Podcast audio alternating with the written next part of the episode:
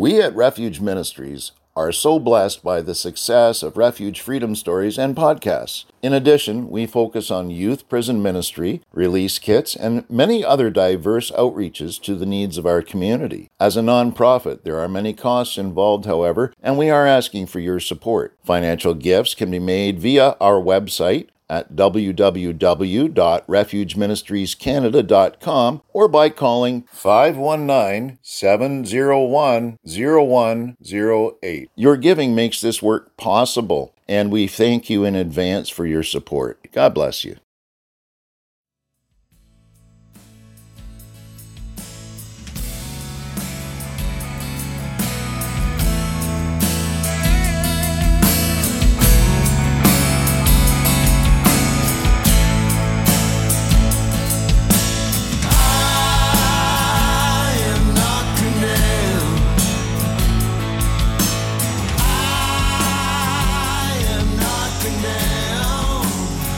Welcome to Refuge Freedom Stories, brought to you by Refuge Ministries Canada.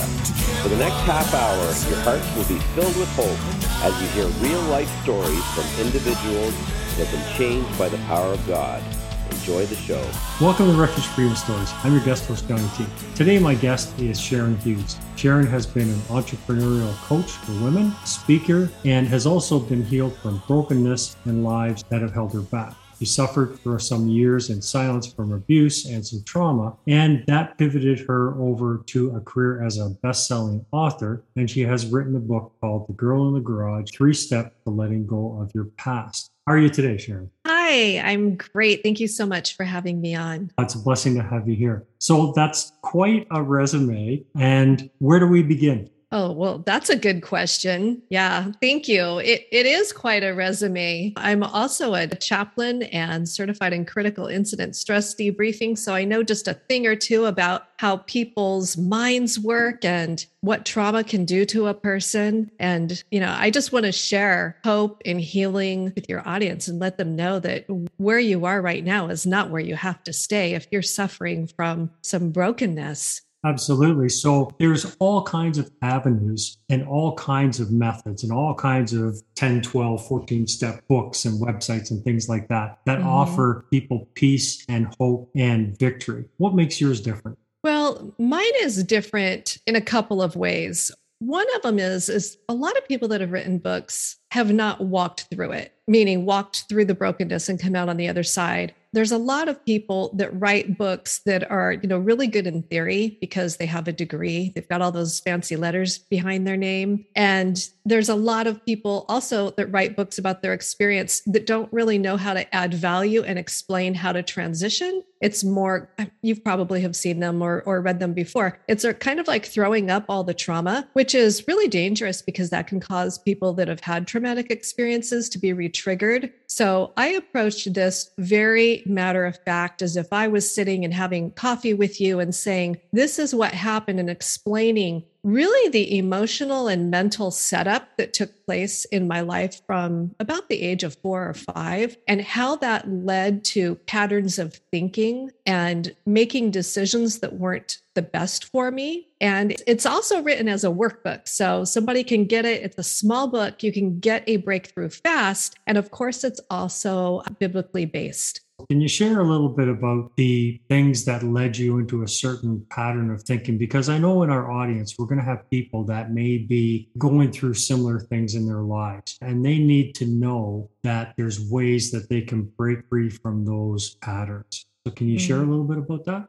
Absolutely. So it's probably five or six years ago, I had just left a twenty-year marriage. I was already certified as a life coach and really beginning to transition from being the owner of an international home decor business to really wanting to make a difference with women. And this particular morning, I was like rock bottom. I was laying in bed and I was praying, and I just said, Lord, I'm not going to make it. I am just not going to make it through this. And I heard him say, what do you believe about yourself? And for me, it was like, God, you know everything. You know, you know what I believe about myself. And I had a list. I'm not good enough. I don't deserve love, just all kinds of things like that. And he said, is it true? And that was extremely pivotal. That became really the foundation of my book. Right after that, I went into corporate training and I was given free creative rein at the company I was at to create anything I wanted. And different department managers told me, well, we need soft skills. We need communication. We need to help people get to the next level. So I thought, okay, I'm going to try this out. And I started the training off by saying to this room of men, women, all different ages, all different ethnicities,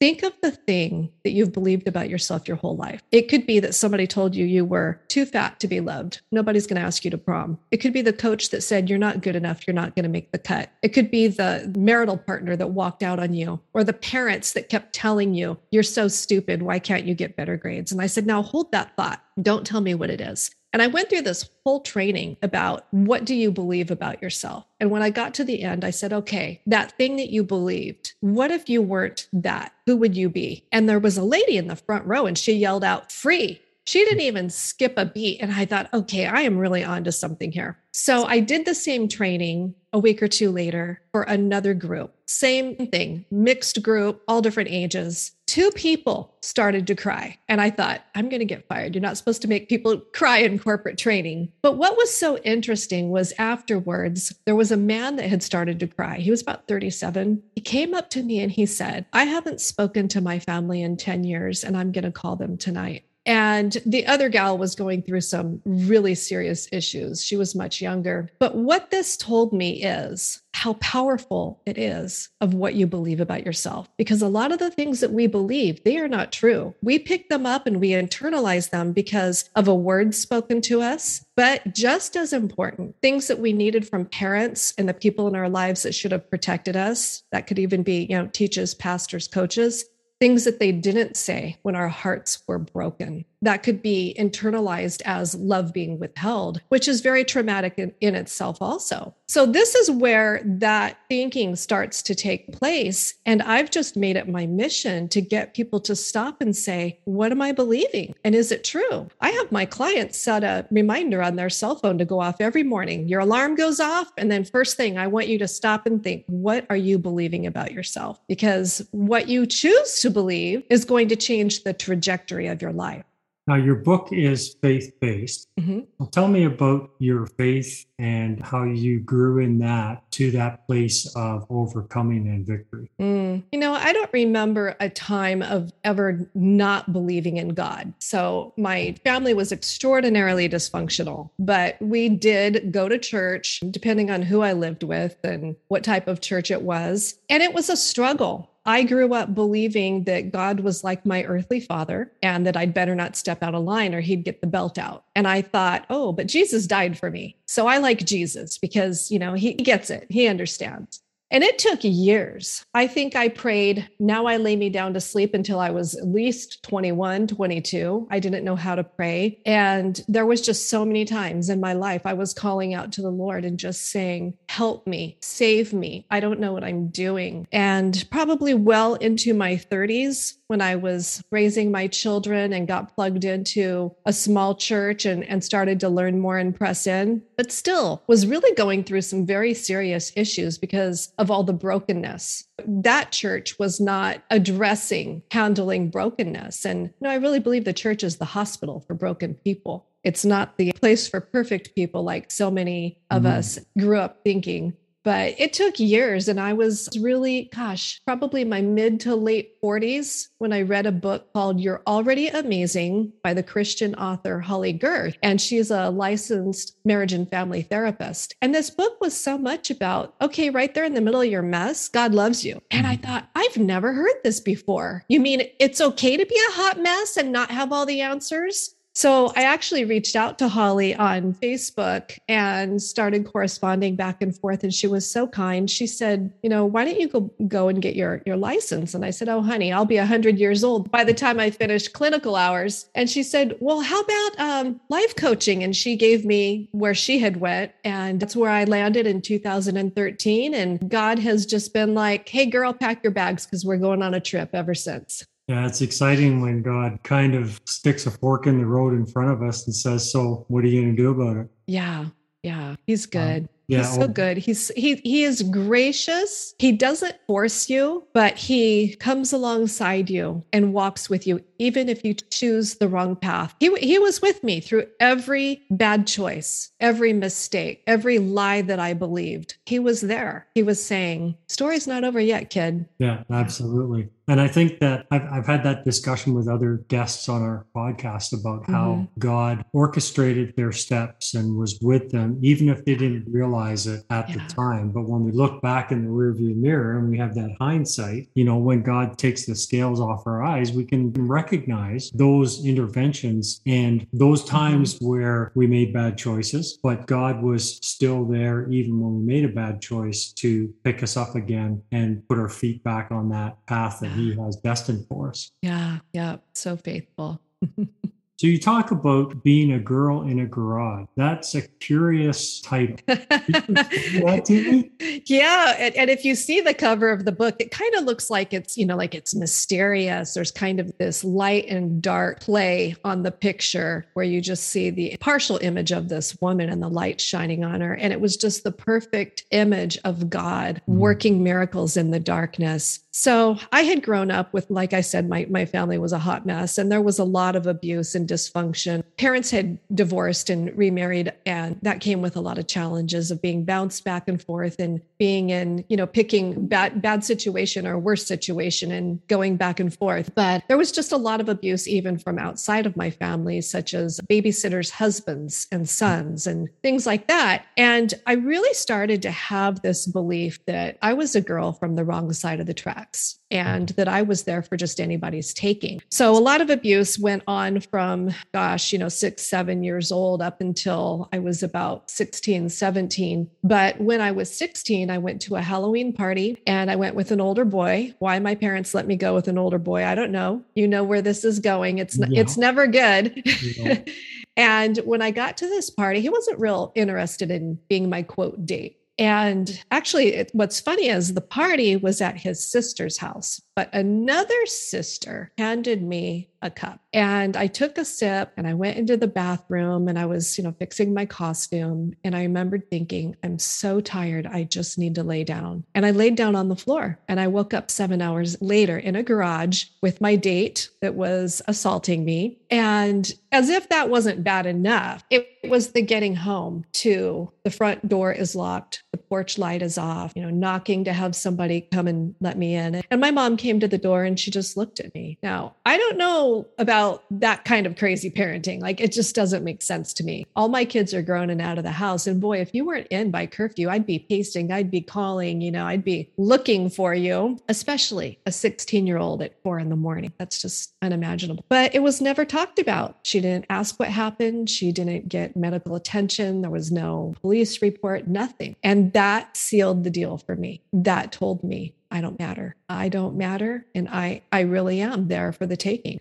You know, I think that's more prevalent in society than people care to admit. You hear a lot of stories about girls or women going to bars and getting something dropped in their drink and ending up in those kind of situations and, mm-hmm. and, you know, even like human trafficking and all those kind of things. And I think it's fueled by social media to a large extent, you know, because they're portraying it's so great to see somebody that's older, or it's so great to go out and party with your friends, but they never show the dark side, the reality of what the enemy is trying to do to our young mm-hmm. people. That never comes to light unless there's somebody caught or there's a police investigation or something like that. There's such a battle going on right now for mm. our young people in this world. Yes. And it's important what you're warning our listeners of, whether they're parents or whether they're somebody who's younger listening to this show. What kind of advice or counsel would you give them looking back in the rearview mirror at those kinds of events in your life? Mm-hmm. What kind of wisdom would you offer them to, to give them some protection, some guidance, some something they could look to to help them break free from that pattern of how you say you felt like you came from the wrong side of the tracks, you know, because, and that comes from shame, right? You mm-hmm. know, the, the, the enemy loves to do that. He'll lead us into a trap, we'll falter or we'll stumble. And then immediately he takes away the, oh, this is going to be awesome, and replaces it with, you're so awful because yeah. of what you just did. Yeah, that is the big lie right there. So here's a conversation I had with someone recently. We were talking about why why is the shame card always played? Like, well, she should have known better. She shouldn't have been there. Well, what was she wearing? Who cares, mm-hmm. right? Why isn't a woman completely safe, stark naked, in the wrong part of town at night? Why is it that that is somehow a signal that she's there for the taking or she was asking for it? Why mm-hmm. is it that that is the thinking? That's broken thinking. Instead, it should be protect her.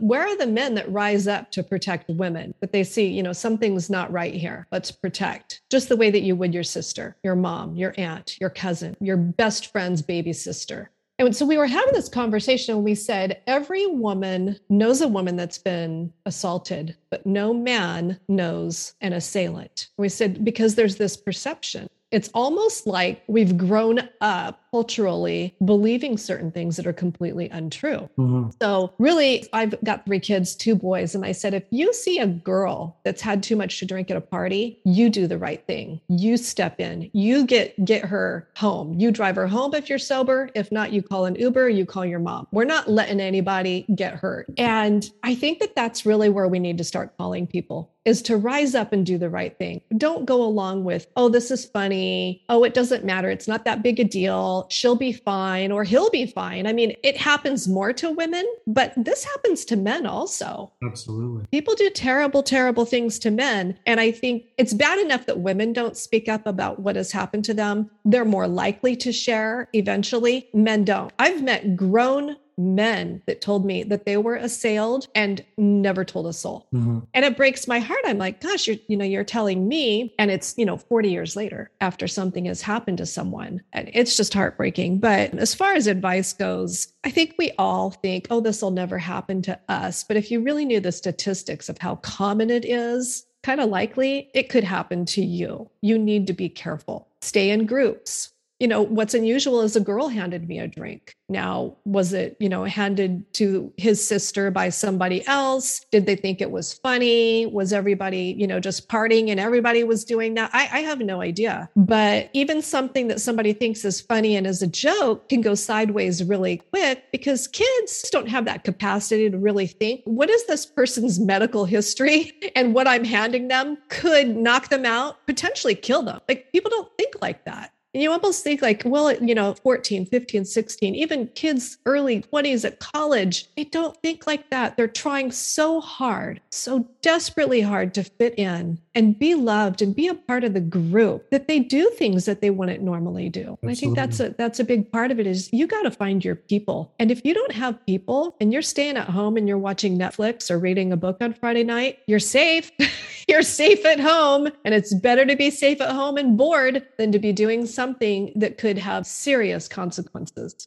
A couple of thoughts. First off, about chivalry. Oh, yeah. Men need to practice chivalry. You know, mm-hmm. the onus God put on us as men is mm-hmm. to protect our wives, protect our girlfriends, protect our sisters, protect our mother. And that's a long forgotten aspect of manhood. Mm. And I think also about, you know, the abuse of men. It probably happens to a similar level, but as you said, it's kept a lot quiet just because of the social stigma of it. Absolutely. Being mm-hmm. ten times tougher for men to express themselves about that. Obviously, God brought you through those things and gave you the insights to, you know, share your book and your story and to help other people. So how have you seen God work in people's lives with that kind of help? It always surprises me when I receive a message from somebody that says, wow, you know, I've never heard this before. This is life-changing. But just over the summer, I took a, a gal through my book, and she was probably in her later sixties. And every time I would meet with her, her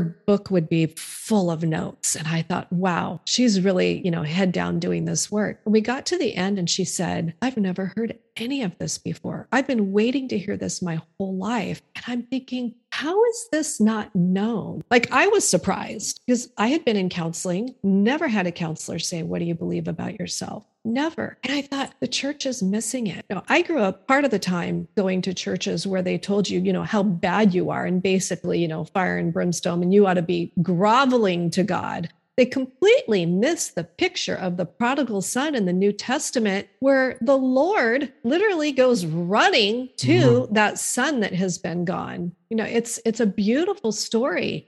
If we can believe that Jesus would die for our sins, why does the belief stop there? Why don't we believe him for other miracles? And that if he loved me enough to die, he must love me enough to get me out of this pit. And, and I think the burden is really on the church. And I don't mean when I say the church, like the building you go to on Sundays, like the people that know the Lord are the church. And not everybody understands that.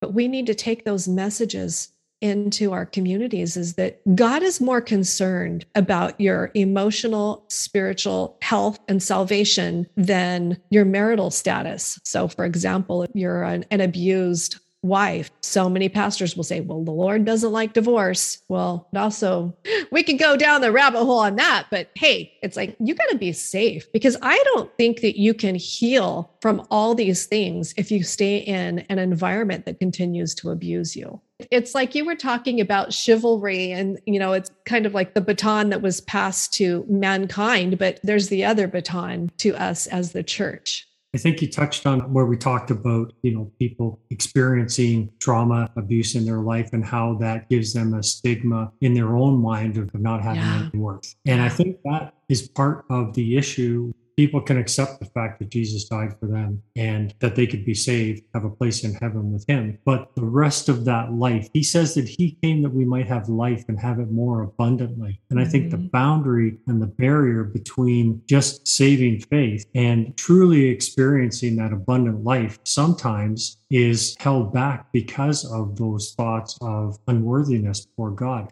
So what would you say to our audience today? And they're in that place right now. Maybe they're just at the point where they just can't believe that there's more to this walking with Jesus than they're experiencing. Mm.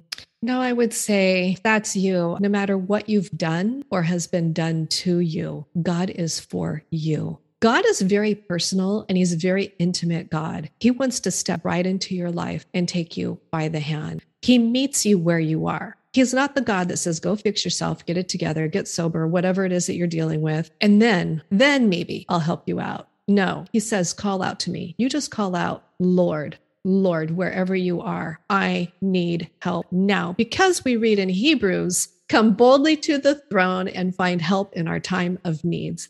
And that's what he says. It's come to that throne of grace. Come to the throne of grace and mercy. Our God is a God of justice and mercy. So don't think, oh boy, you know, if I go to God, I'm in big trouble.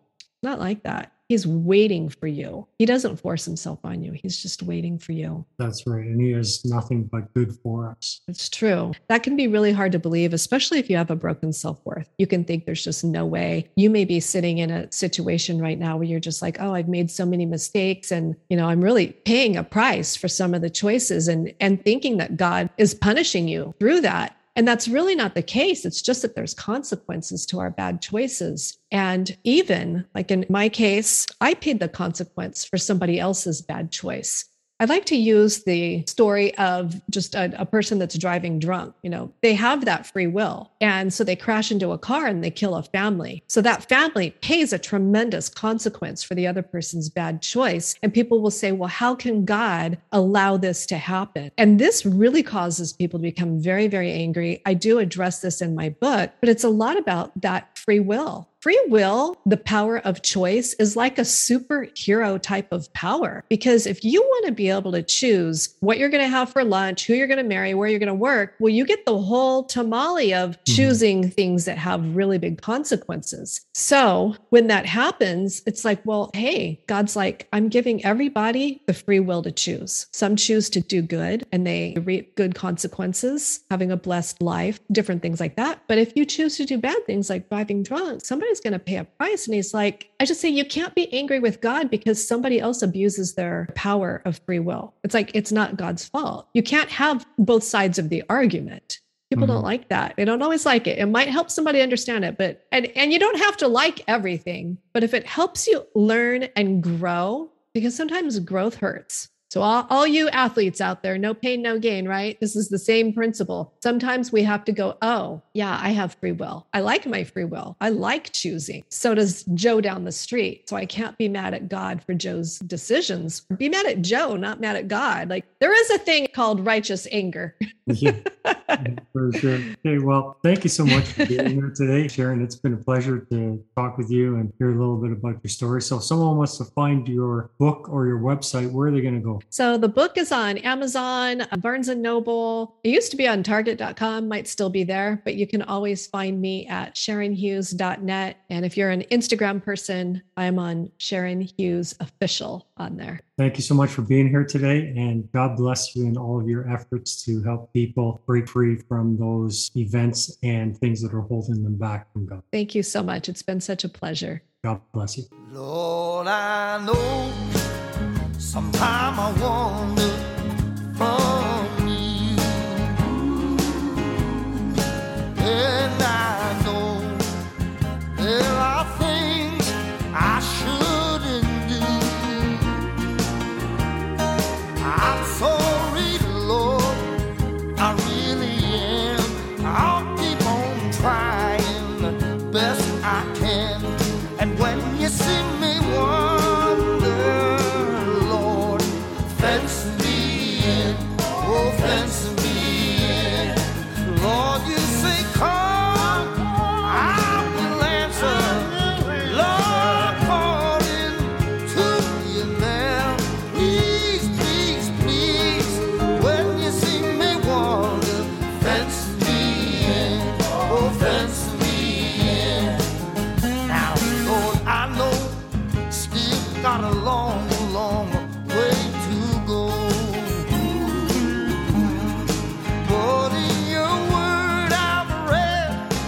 Never have to walk alone. Now I'm not what I wanna be, but thank you, Lord, I'm not that man that I was before. And when you see me wander, Lord, fence me in, oh, fence me in. Lord, you say, come.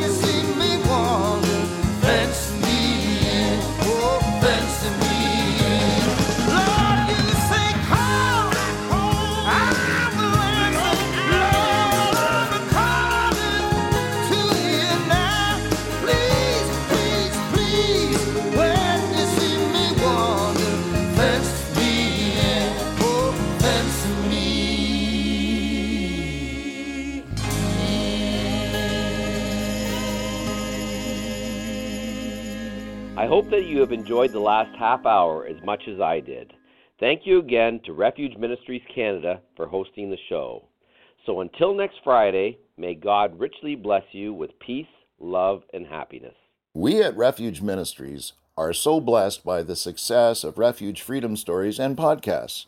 In addition, we focus on youth prison ministry, release kits, and many other diverse outreaches to the needs of our community. As a nonprofit, there are many costs involved, however, and we are asking for your support. Financial gifts can be made via our website at w w w dot refuge ministries canada dot com or by calling five one nine, seven zero one, zero one zero eight. Your giving makes this work possible, and we thank you in advance for your support. That's five one nine, seven zero one, zero one zero eight. God bless you.